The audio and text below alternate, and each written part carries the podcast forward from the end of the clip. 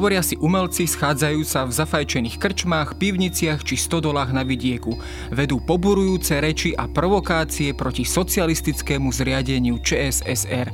Aj takto by mohla znieť správa štátnej bezpečnosti o príslušníkoch neoficiálnej kultúrnej scény, pre ktorých sa vžilo všeobecné označenie máničky. Tieto tzv. individuá s dlhými vlasmi a neuniformného zovňajšku predstavovali v Československu 70. a 80. rokov jeden z mála ostrovov slobody či pozitívnej deviácie. Hoci chceli len hrať svoju muziku, komunistický režim nad nimi dvíhal obočie. Sledoval, vypočúval a neraz aj zatváral do väzenia. Táto neoficiálna druhá kultúra si však napriek rozhorčeným článkom v oficiálnej tlači či kampani Socialistického zväzu mládeže získavala svojich nadšených priaznivcov. Veď napokon v prostredí všeobecnej šedi normalizácie muselo toto zakázané ovocie chuť chutiť o to viac. Ako sa formoval hudobný underground v komunistickom Československu a prečo bol život na okraji, aj keď prinášal problémy, taký príťažlivý. Moje meno je Jaro Valen, som zodpovedným redaktorom časopisu Historická reví a rozprávať sa budem s hudobníkom a nadšencom československého undergroundu Petrom Markovským. Tajomný príbeh templárskych rytierov poprvýkrát odhalený. Od vzostupu ich nebeskej moci až po ich pád v plameňoch diabolizmu. Odhalíme vám najnovšie tajomstvá tohto rádu v novom dokumente Tajomstvá templárskych rytierov v premiére 23. novembra na televíznej stanici Viasat History.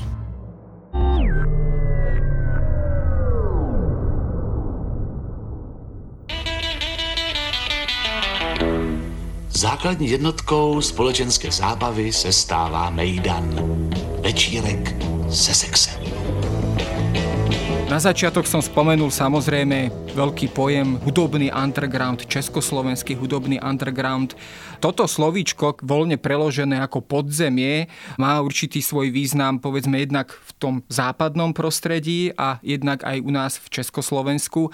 Čo presne, povedzme, aj hudobní nadšenci, hudobní teoretici alebo ľudia, ktorí aj v tej dobe jednoducho pôsobili, čo pod tým chápali, ako si to vôbec predstavovali? Určite to bolo v podstate také intuitívne, nakoľko v podstate veľa týchto progresívnych vecí, ktoré sa sem dostávali, povedzme zo západu, prichádzali v podstate v takých veľmi obmedzených informáciách, takže všetko bolo také intuitívne a dá sa povedať, že v podstate slovo underground sa sem dostalo skrz prvú platňu Velvet Underground, skrz ten názov tejto kapely. Táto platňa v podstate bola jedným z takých milníkov v rámci československého undergroundu, pretože v podstate ovplyvnila Milana Hlavsu, aby založil spolu s Michalom Jernekom kapelu The Plastic People of the Universe. Keď sa pozrieme už povedzme na motiváciu tých samotných členov tejto kapely, bola to povedzme z z počiatku z ich strany povedzme nejaká, ako sa neskôr komunisti samotní vyjadrovali, že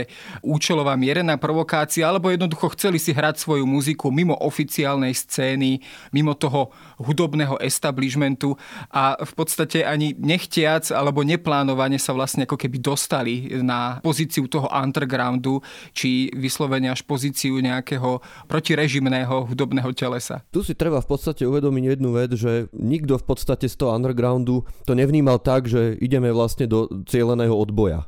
Oni sa napríklad ani sami nikdy nenazývali disidentami. Disidentov pokladali v podstate ľudí, ktorí pred 68. fungovali v reálnom oficiálnom kultúrnom živote. Vlastne po 68. po tých previerkach bola ich činnosť vlastne pozastavená. Underground sa o politiku nezaujímal.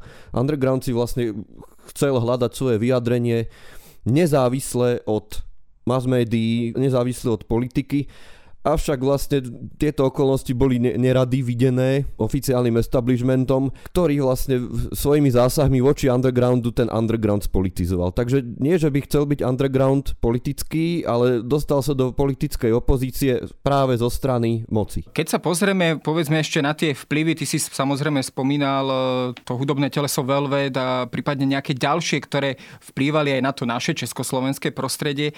Akým spôsobom sa vôbec ich piesne a táto hudba zo západu vlastne dostávala do Československa. Bolo to vôbec nejakým spôsobom povolené, alebo to bolo nejakým spôsobom pašované, alebo nahrávané cez odpočúvaním, alebo teda počúvaním západných rádí a ako sa vôbec tá muzika medzi ľuďmi šírila? No, ja by som sa možno, že v tomto mieste trošku vrátil ešte o pár rokov dozadu, aby sme vlastne ten celý hudobný underground nejak, malo to svoje vplyvy v podstate a svojich predchodcov a že ono to už možno, že začalo vlastne začiať protektorátu sa vyvíjať niečo, čo sa v 70 rokoch nazývalo ako underground. Vlastne za protektorátu fungovala jazzová swingová hudba, takisto medzi mladými, čiže ono väčšinou nositeľmi týchto takýchto nezávislých myšlienok bola samozrejme väčšinou mládež. A tak ako to vlastne poznáme z pros Jozefa Škôreckého, či už to bola prima sezóna, alebo z Babielci, alebo konec Nilonového vieku, tam je pekne vlastne ukázaná táto nezávislá jazzová spoločnosť v kontexte vlastne nemeckej okupácie v rámci Čiech, teda protektorátu Čechy a Morava. V 50. rokoch to bol zase rock and roll. Tam už sa napríklad stretávame aj s, s reálnymi postihmi voči tejto muzike keď v 57. vlastne vo vinárni Mánes v Prahe bol vlastne urobený policajný záťah, kde vlastne pozatýkali nieko, niekoľko mladých ľudí za to, že výstredne tancovali na rock and roll. No a toto sa v podstate tiahlo až do 60 rokov, keď už vlastne preš, prišla vlna Big Beatu, Beatlemania a vlastne všetky tie kapely, ktoré v tej dobe vznikali, dá sa povedať, že istým spôsobom sú ponímateľné ako underground, lebo táto muzika zo západu bola v podstate establishmentom označovaná za produkt zahnívajúceho kapitalizmu, za pokleslú zábavu, tak ako už vlastne ten jazz za tej nemeckej okupácie bol považovaný takisto za entartete kunst, teda vlastne pokleslé umenie. No, čo sa týka vlastne toho, ako sa sem tá muzika dostávala, tak samozrejme v 60 rokoch bolo veľmi vychytené a slávne rádio Radio Luxemburg, ktoré vysielalo rock'n'rollovú muziku a dalo sa chytiť aj na území Československa.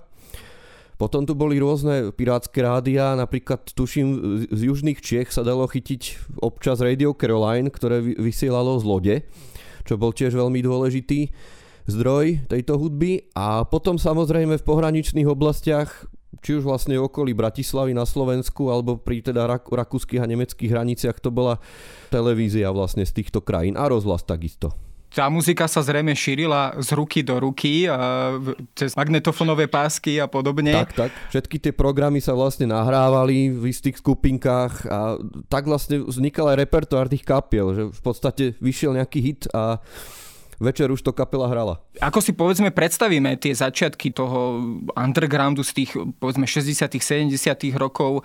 Bolo to prespievanie týchto známych pesničiek západných kapiel, alebo to bola už aj teda nejaká vlastná tvorba, ktorá povedzme reflektovala tie pomery v Československu? V tých 60 rokoch sa ešte nedá veľmi hovoriť o nejakej tej reflexii toho, ale už v podstate to bolo to, že už len to kopírovanie tých západných vzorov, ako sa hovorilo, čo bolo spoločné vlastne pre všetky tie big beatové kapely, tak už trošku hovorilo o tom, že tá mládež sa chce uberať iným smerom, čo samozrejme hneď, hneď začalo súvisieť aj vlastne so zovňajškom tých ľudí, ktorí prezentovali túto muziku, ale na to sa ma asi ešte budeš pýtať. Už okolo toho roku 1964 vznikla taká zlomová kapela, ktorá sa volala Hells Devils, ktorá ako keby založila toto celé neskôr pomenovateľné undergroundové hnutie. Bola to klasická rock'n'rollová kapela, ale už s tým, že trošku inak vystupovali, boli takí drzejší a už boli vlastne známi tým, že tie koncerty naozaj proste chodila rozháňať policia v takých proste tvrdších podmienkach, než sa stávalo u iných kapiel, dajme tomu. Keď si to rozoberieme povedzme aj na nejaké hudobné štýly, ty si spomínal samozrejme rock and roll, ten svojho času teda bol určite veľmi lákavý a keď sa povedzme prenesieme do tých 70 rokov, konca 60 rokov, aká muzika teda to bola vlastne, aká prenikala, ktorá bola najúspešnejšia? V podstate bol veľký vplyv skrz už ten americký alebo ten angloamerický underground, ktorý fungoval teda na západe, čiže sa vo veľkom hrali tieto kapely začala vznikať proste progresívnejšia muzika nekomerčného razenia a ako som teda spomínal, boli to jednak teda Velvet Underground, ako teda za tú New Yorkskú scénu, potom bola veľmi významná kapela Fax a zase z toho západného pobrežia tam všetky tie klasické kapely Frank Zappa, Mothers of Invention, Doors, Jefferson Airplane a podobne. Keď sa pozrieme na tie začiatky toho hudobného undergroundu v Československu, tak samozrejme automaticky sa spomína kapela The Plastic People of the Universe. Bol bola teda ona tá prvá, ktorá vlastne ako keby rozbehla tú domácu scénu? No v podstate prvou kapelou boli The Primitives Group, ktorí vznikli ešte v 1966 roku a oni sa dajú pokladať vlastne za taký hlavný vzor toho, čo už potom začali plastici robiť vo veľkom. S tým, že Primitives Group využívali pri svojich vystúpeniach rôzne vizuálne prvky, čím v podstate, jak si chceli vyjadriť to, čo sa na západe označovalo za psychedéliu, čiže v podstate nejaké prepojenie rôznych umení, samozrejme neoddeliteľnou súčasťou vplyvu tohto teda na západe samozrejme bola akože aj tá drogová kultúra, tá psychedelická, čo sa samozrejme u nás nejak neodzrkadlilo, lebo tu jak si tieto chemické prostriedky neboli. Ale vo veľkom sa hlavne využívali presne tie scénické prvky pri tých vystúpeniach, teda Primitus používali dajme tomu živé ohne na javisku, rôzne kostýmy, farebné svetla, rôzne dymovnice a podobne toto vlastne od nich postupne prebrali aj plastici a takto v podstate nejakým spôsobom vznikol ten underground v Československu. Aj keď sa to ešte počas tých primitív ako underground neoznačovalo. To proste bola kapela, ktorá hrala inú muziku, ale slovo underground sa začalo používať až od tých plastikov, možno, že až tak neskôr od toho roku 72, že keď už sa začalo tvoriť nejaké, povedzme, spoločenstvo. Filozofie detí květin přerostla v anarchii. Skupiny, lépe řečeno gangy, chlapců a děvčat, terorizují celá města. Jedním ze společných znaků této pokřivené revolty zůstávají dlouhé vlasy tie samotné názvy The Primitive Group, uh, The Plastic People a potom je tam aj taká kapela DG 307, čo teda bola údajne vlastne, čo bol lekársky alebo medicínsky názov pre schizofréniu, respektíve aspoň sa to domnievali. To schizo, ne, nebola to schizofrénia, bola to momentálna stresová reakcia. A bolo, akože bola to veľmi taká dobrá diagnóza na modrú knižku. Takže toto je tam aj také isté prepojenie, že vlastne ľudia z nezávislej scény teda odmietali slúžiť ľudu a vlasti na vojenskú službu, čo bol akože aj taký znak toho pacifizmu, ktorý je spoločný možno aj s tým západným undergroundom. A v podstate áno, DG307 bola kapela, dá sa povedať, personálna odnož Plastic People of the Universe. No ono tieto názvy tak trošku evokujú, že vlastne samotní títo hudobníci, umelci sa ako keby sami dávali do tej pozície, teda že do čoho ich ako keby pasoval ten režim, hej, že títo umelci nie sú celkom normálni, nie sú celkom v poriadku. Bola to nejaká forma recesie z ich strany, alebo jednoducho táto hudobná scéna a hudobné hnutie v týchto rokoch fungovalo takto vlastne všade na svete? Tak áno, akože na jednu stranu síce ten underground hovorí, že je, nie, je, je politický, ale nedá sa to proste úplne takto brať, lebo už ako náhle začneš robiť niečo, čo je mimo tých noriem, ktoré proste ak si zavádza tá totalita v tom štáte, aj keď sa o tú totalitu nezaujímaš, respektíve o tú politiku ne, nezaujímaš, tak už sa sám staviaš do nejakej opozície voči tomu celému. Keď sa pozrieme na potom už povedzme prvé vystúpenia týchto kapiel, ako oni vôbec prebiehali, zrejme teda nedostali nejaké povolenie od, od oficiálnych úradov na nejaké koncertovanie. Ako teda vôbec vyzerala v počiatkoch táto scéna? Kde sa vôbec hrávalo? Pri akých príležitostiach? Tak ako hovoríme o počiatkoch, tak počiatky ešte síce boli také v celku voľnejšie, ale už od toho 70. 71. roku, keď ešte v podstate plastici neboli takouto zapoviezenou, česky povedané, kapelou, ale už, už to bolo tak, že aj Ivan Martini Rose pri tých koncertoch, keď to vlastne uvádzal tých plastikov, hovoril, že trošku musel umravňovať tých ľudí, lebo proste chodili na ne tie slobodne rozmýšľa, rozmýšľajúce živle, jak sa hovorilo a že tahle kapela není ráda videná kdykoliv istými orgány. Tak to už proste hovorí, hovorí za seba. No a postupne, keď už vlastne plastici boli vo veľkej nemilosti, čo sa týka vlastne z pohľadu establishmentu, tak snažili sa to trošku vždy skryť za niečo. Tak väčšinou sa to robilo tak, že urobila sa svadba a hrali akože na svadobnej zábave pre pozvaných ľudí. No, týmto spôsobom sa myslím, že aj ten prvý festival takto odštartoval v Postupicích, myslím, áno, že v 74. Áno, áno, roku. Prvý festival druhé kultúry v Postupicích. A tam bol presne tento scenár, že teda bola to myslím, že svadba nejakých ich známych priateľov. Bol to teda áno. takýto klasický scenár, že sa to schovalo teda za svadbu, povedzme narodeninovú oslavu, či čokoľvek iné. svadobný obrad, kapela sa vlastne odobrala do kultúrneho sálu v Postupicích a tam vlastne prebehol pod rúškom vlastne tejto, tejto svadobnej oslavy festival, prvý festival druhej kultúry, kde vystúpilo niekoľko vlastne kapil. A tam dá sa povedať, že ten underground nejakým spôsobom tak akože už tu už to bolo jasné, čo to znamená. To si zrejme asi teda všimol aj samotný režim a povedzme samotná EŠTB. No, tu ešte treba spomenúť jednu vec, že niekoľko mesiacov pred týmto prvým festivalom druhej kultúry mal byť taký menší festival pri českých Budejoviciach v obci Rudolfov, ktorý vlastne, ak si spustil takéto myšlienkové nastavenie toho undergroundu, že teda už ideme proti ním tak či tak, lebo oni idú proti nám, že, že žiadne kompromisy, nič. Proste nepristúpime na, na ich hru a ideme si po svojom. Tam sa stala taká vec, mal byť proste koncert niekoľkých kapiel a bol voči undergroundu zo strany vlastne ozbrojených zložiek doslova spáchaný obrovský záťah, kde proste napochod, napochodovalo niekoľko stoviek policajtov, ľudových milícií a vlastne tých ľudí vyslovene na Česko-Budovickom nádraží nahnali do podchodu a tam ich zmasakrovali, pustili na nich psov, čiže to bol naozaj už akože veľmi drastický zásah a totálny zlom vlastne v tom rozmýšľaní, že, že keď vy na nás takto, tak my na vás takto. No, tam sa začali, hlavne v tej 70. roky, e, keď som si študoval túto tému, tak boli charakteristické takými týmito festivalmi. Myslím, tam boli také tri hlavné festivaly v Postupicích, myslím potom v Bojanovicích a potom na Hradku. Boli to v podstate už vyslovene také opozičné podujatia, ktoré mali povedzme aj ten politický charakter, alebo to bolo až povedzme na tom Hradku, keď už sa do toho zaangažoval aj samotný Václav Havel. Takto, ono, nikdy sa tie koncerty ani tie festivaly neniesli v tom duchu, že vyslovene v nejakom protestnom. Tam oni vlastne za ten protest považovali to, že ten režim proste ignorovali. To aj, myslím, že Ivan Martin Heroes niekde spomínal, že proste ten režim najviac proste naštvali tým, že oni proste sa na to celé vykašľali.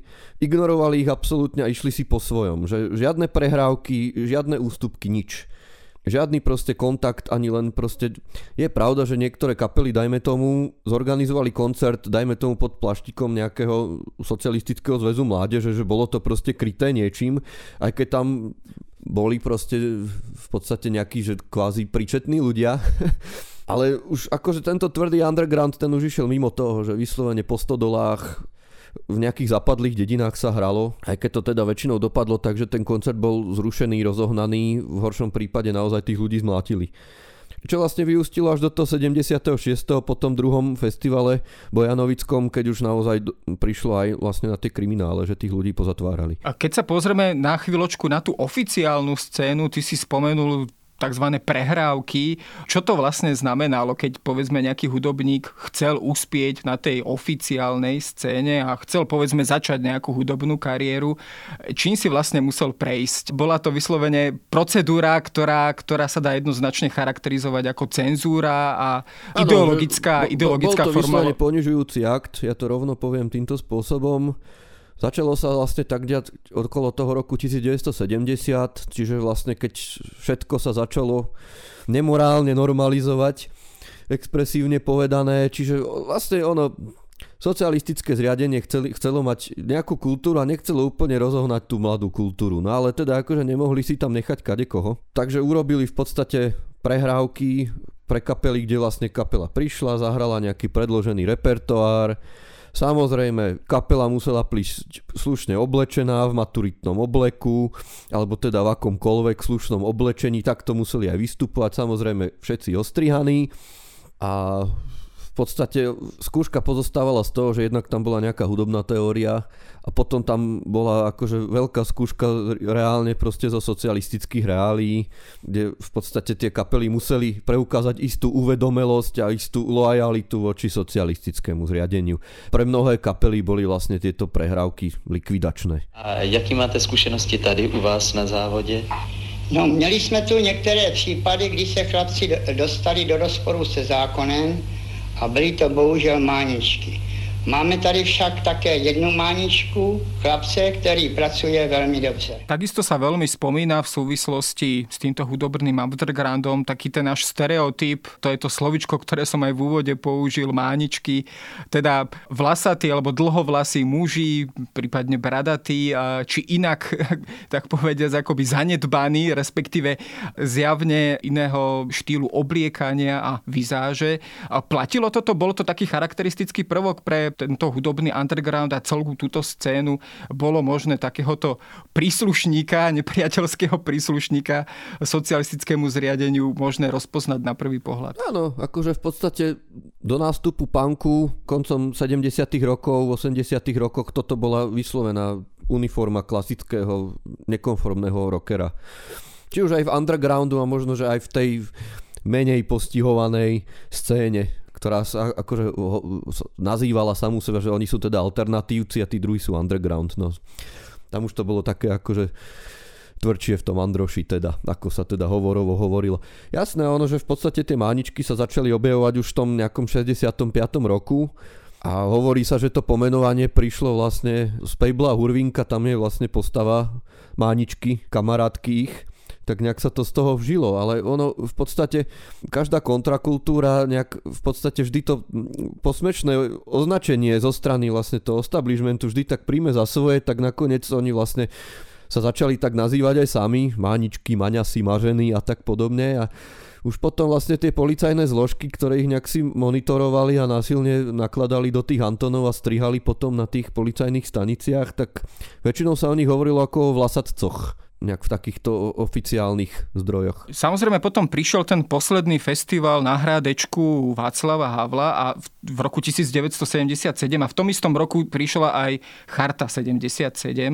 Zmenila povedzme táto charta a povedzme aj to prepojenie e, tohto hudobného undergroundu a Václava Havla a potom aj samotnej charty e, niečo na tej samotnej kultúrnej e, nezávislej scéne v Československu. Musela sa povedzme tá scéna ešte do do väčšieho podzemia povedzme presťahovať? Áno, ale v podstate musíme to od začiatku tak trošku preklopiť, tento statement, lebo ono v podstate to, čo sa vlastne stalo undergroundu, že ich v 76. pozatvárali, zapričinilo vznik Charty 77, že to už v podstate bol ten taký bod toho zlomu, že tak už teda nenecháme si skákať po hlave.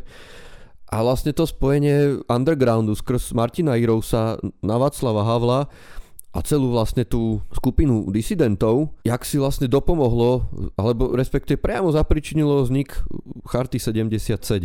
A čo sa týka vlastne toho obdobia potom, tak samozrejme áno, že v podstate bol vyvíjaný ešte väčší tlak na tých ľudí, však v 77. v podstate STB spustila akciu zvanú Asanace, ktorá v podstate spočívala v tom, že týchto nepohodlných ľudí vysťahovať pod nátlakom, pod vyhrážkami, fyzickým aj psychickým násilím za hranice. Potom sa začalo, povedzme, v tých 80 rokoch predovšetkým také zvláštne obdobie. Ja som sa stretol s takým označením, že to je tzv.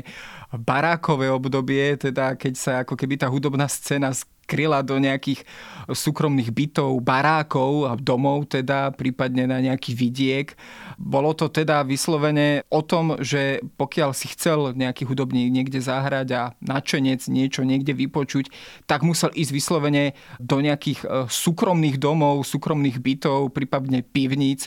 Bolo toto nejakým spôsobom sledované štátnou bezpečnosťou? No, ono v podstate z nich týchto barákov má veľmi takú akože pragmatickú funkciu, že vychádzalo to vlastne zo zákona o výtržníctve, lebo vlastne všetky tieto akcie, ktoré fungovali v rámci undergroundu, boli v podstate e, zložkami establishmentu pokladané za výtržnosť. Z tomu vlastne zodpovedali tresty, že väčšinou tí ľudia išli sedieť na 18 mesiacov, čo bola klasická sadzba za výtržníctvo a poburovanie. A prišli na to, že v podstate výtržnosť a poburovanie aby bolo za týmto vlastne takto označené, sa musí diať na verejne prístupnom mieste. Takže oni v podstate zakúpili nejaké um, polorozpadnuté chalupy alebo statky na odlahlých dedinách, jak si s domnenkou toho, že tam budú mať pokoj.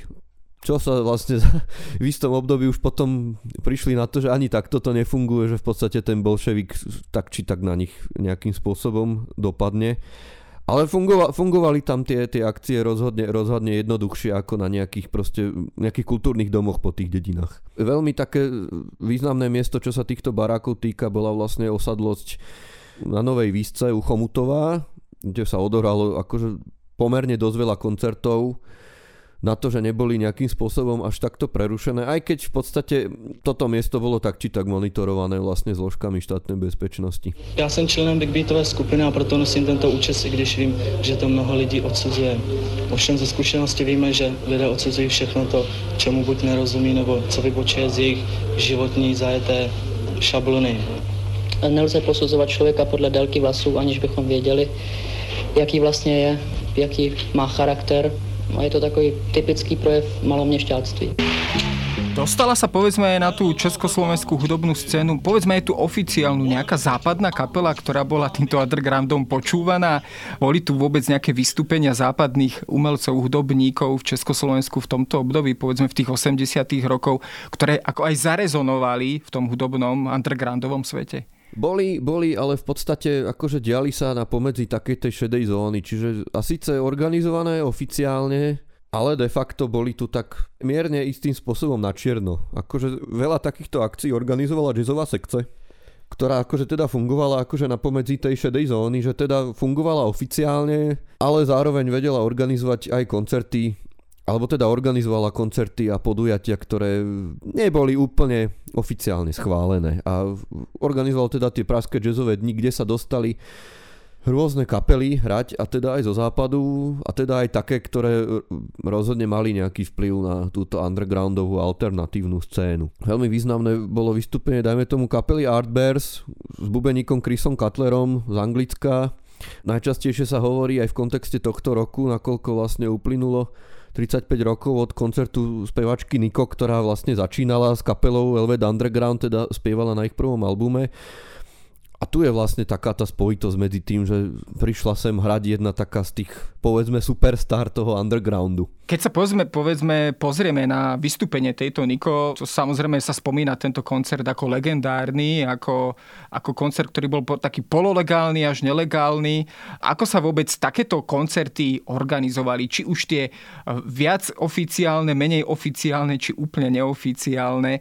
Ako vôbec správa o organizovaní takéhoto koncertu sa vôbec šírila medzi ľuďmi? Akým, akým štýlom sa ľudia vôbec o nich dozvedali? Boli rôzne spôsoby tejto organizácie v podstate podstate od tých povolených nejakým spôsobom, že človek naozaj išiel na nejaké kultúrne stredisko, dostal tam pečiatku, že to môže urobiť teda koncert, až po tie vyslovene stodolové koncerty, ktoré sa v podstate diali za podmienok ťažkej konšpirácie, úplne v utajení, pod hrozbou naozaj toho, že prídu tam tie policajné zložky a tí ľudia budú postihovaní, nie len teda na mieste nejakým výpraskom, ale to sa samozrejme s nimi ťahlo už dá sa povedať, až do pádu režimu. Ako sa v týchto koncertoch ľudia dozvedali? No tak väčšinou spôsobom v Česku veľmi pekne nazývaným šeptanda, teda v podstate ústnym podaním, väčšinou teda v tých krčmách, že ľudia si to medzi sebou proste povedali, alebo nejakými proste nenápadnými plagátkami zavesených na toaletách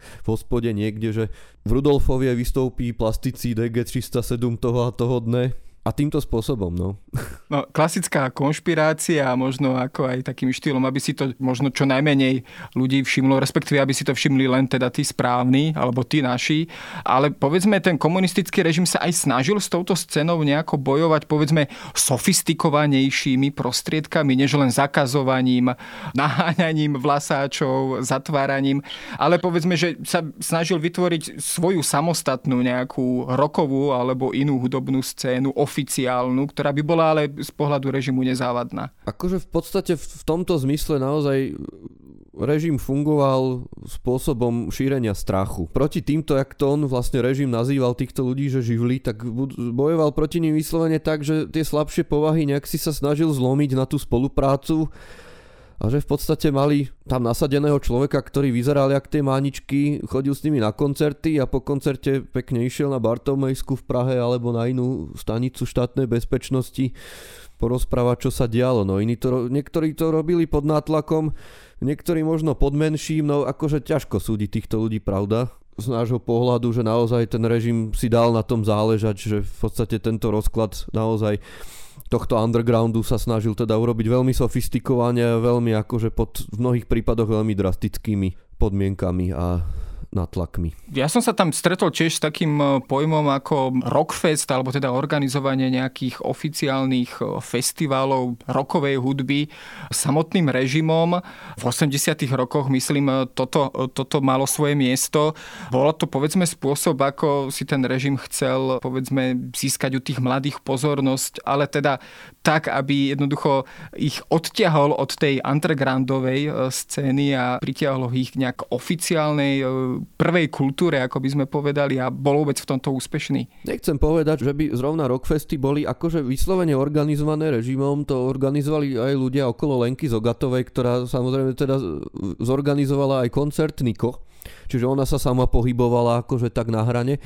Rockfesty boli akože veľmi paradoxnou akciou vlastne v období, keď ani sa tak už veľmi nezakazovalo, ale zároveň bol tam veľký, čo sa týka vlastne e, zo strany establishmentu, skôr boj už v takých tých politických sférach že bolo to obdobie v podstate, keď vo vezení vlastne došlo k vražde Pavla Vonky, ale zároveň kultúre sa to ako keby trošičku uvoľňovalo možno z istého pohľadu. Že to bola veľmi paradoxná doba aj tým, že v podstate ten samotný Rockfest sa konal vlastne v Paláci kultúry, čo bolo vyslovene výstavná budova socializmu v Československu v 80 rokoch, kde sa vlastne konali všetky tie veľké e, komunistické zjazdy ale zároveň vlastne na Rockfest tam prišli hrať kapely, ktoré by si možno, že nikde inde oficiálne nezahrali. Však počas tých Rockfestov naozaj, že na tých chodbách toho Paláce kultúry človek mohol vidieť pankáčov s polmetrovými čírami vo vybíjaných kožených bundách, že v podstate obraz, ktorý pôsobil až groteskne, až, až absurdne vlastne v kontexte tej budovy a tej doby všeobecne.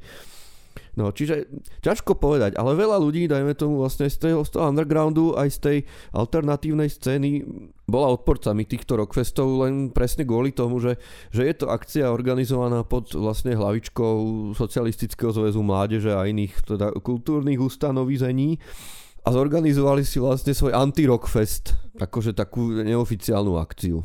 Samozrejme prišiel rok 1989, eh, pád režimu. Znamenal tento dátum a táto udalosť nejaký zásadný prelom na tej undergroundovej scéne v Československu? Underground prestal byť prakticky undergroundom, aspoň z toho politického hľadiska, keď to takto povieme. Prispelo to povedzme k nejakému jeho utlmeniu alebo, alebo skôr k, k zmene povedzme štýlu. Ako to vôbec sa prejavilo v tomto hudobnom svete práve tento dátum? Ono ten underground nezanikol vlastne pádom režimu ani sa nejakým spôsobom možno netransformoval až na to, že prestal byť pod nátlakom moci, že ono v podstate tie kapely, dá sa povedať, fungovali stále nejakým spôsobom. Mnohí muzikanti sa vrátili vlastne z toho vyhnanstva, kam ich vlastne režim odsunul aj počas tej akcie Asanace čo boli napríklad aj folkoví muzikanti Jarda Hudka, Vlasta Třešňák, ale aj vlastne aj saxofonista Plastic People, Vráťa Brabenec, ktorý sa po revolúcii vlastne v 97. vrátil. Ale akože ono aj z toho politického hľadiska, že vlastne trošku prichádzali tí ľudia na to, že tie pomery sa istým spôsobom aj možno zmenili. Ono to aj Magor tak povedal, teda Martin Heroes, zvaný Magor, že že ono v podstate za toho bolševika, že bol ten nepriateľ jasný. Hej, že v podstate vedeli sme, vedeli sme, kto je proti nám, že boli tie strany jasné a vždy na proste nejakú akciu prišla nejaká reakcia z toho režimu ale že v podstate tá doba konzumu, takého proste neovládateľného, nechcem povedať úplne turbokapitalizmu, aby som sa teda nezačlenil do nejakej škatulky, kam sa nechcem začleniť, ale že v podstate takáto tá, možno tá nadvláda toho nejakého finančného totalitarizmu, že proti tomu sa už teda bojovať nedá. No.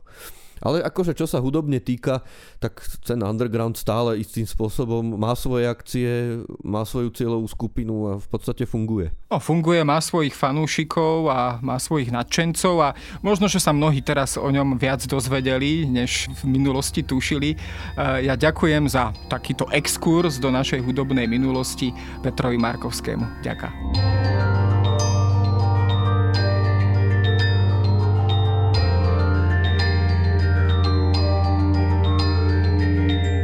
Je na dnes všetko. Počúvali ste Dejiny, týždenný podcast denníka SME a historickej reví.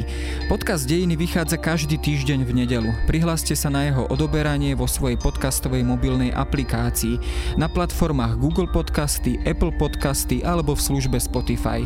Všetky diely nájdete aj na adrese sme.sk lomka dejiny alebo historickareví.com. Ak sa vám podcast páči, môžete ho ohodnotiť. Ak nám chcete poslať pripomienku, môžete sa pridať do podcastového klubu denníka SME na Facebooku alebo mi poslať mail na adresu jaroslav.valent.sahy.sk Ja som Jaroslav Valent a na výrobe tohto podcastu sa podielala aj Jana Maťková.